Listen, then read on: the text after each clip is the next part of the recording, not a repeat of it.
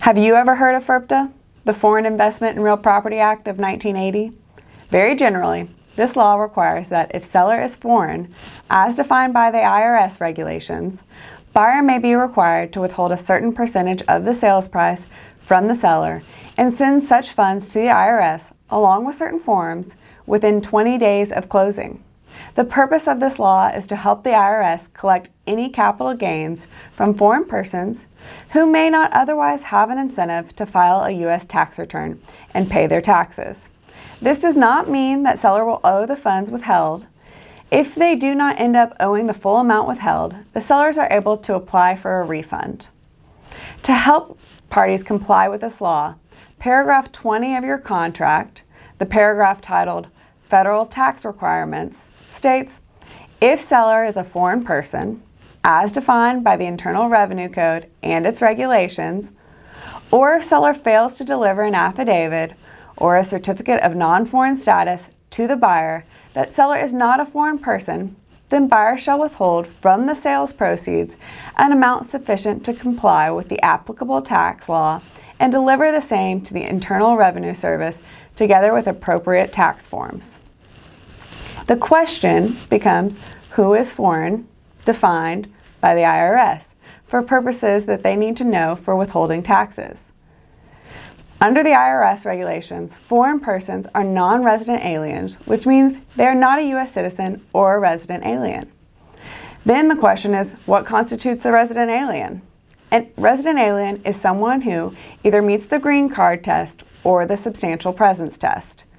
To meet the green card test, you must be a lawful permanent resident of the United States during the calendar year, which means you have been given the privilege, according to immigration laws, of residing permanently in the United States as an immigrant. And generally, that means you have been probably issued a green card. Sellers should know if they have a green card. The substantial presence test, on the other hand, is a little less obvious. The general rule is that in order to meet this test, you must be physically present in the U.S. on at least 31 days during the current year and 183 days during the three year period that includes the current year and the two years immediately before con- that, counting all the days you were present in the current year and one third of the days you were present in the first year before the current year, and one sixth of the days you are present in the second year before the current year. Yes, it's difficult to follow. More details regarding the specifics of the test and how it is to be calculated can be found on the IRS website.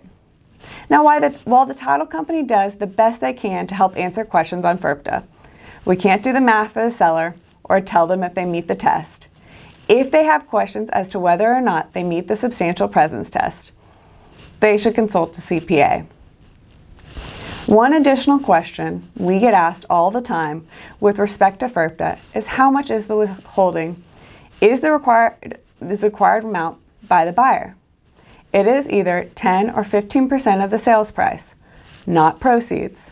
The general rule is that it is 10% of the sales price when the sales price is $1 million or less and the buyer is an individual acquiring the property for use as buyer's residence. However, there is an exception to withholding if the sales price is $300,000 or less if it is to be used as buyer's primary residence. So, it is 10% of the sales price for purchase of an individual's primary residence priced greater than 300,000 and up to $1 million. Otherwise, it's 15% of the sales price. With it being based on the sales price versus proceeds, there is an issue as to whether or not the seller has enough proceeds after the closing costs, payoffs, etc., to cover the 10 or 15% of the sales price. If the sellers will not have enough proceeds, they should get with a CPA before going under contract to apply for a withholding certificate from the IRS, which may excuse or reduce the withholding, but without such an exemption, buyers are required to withhold the full amount.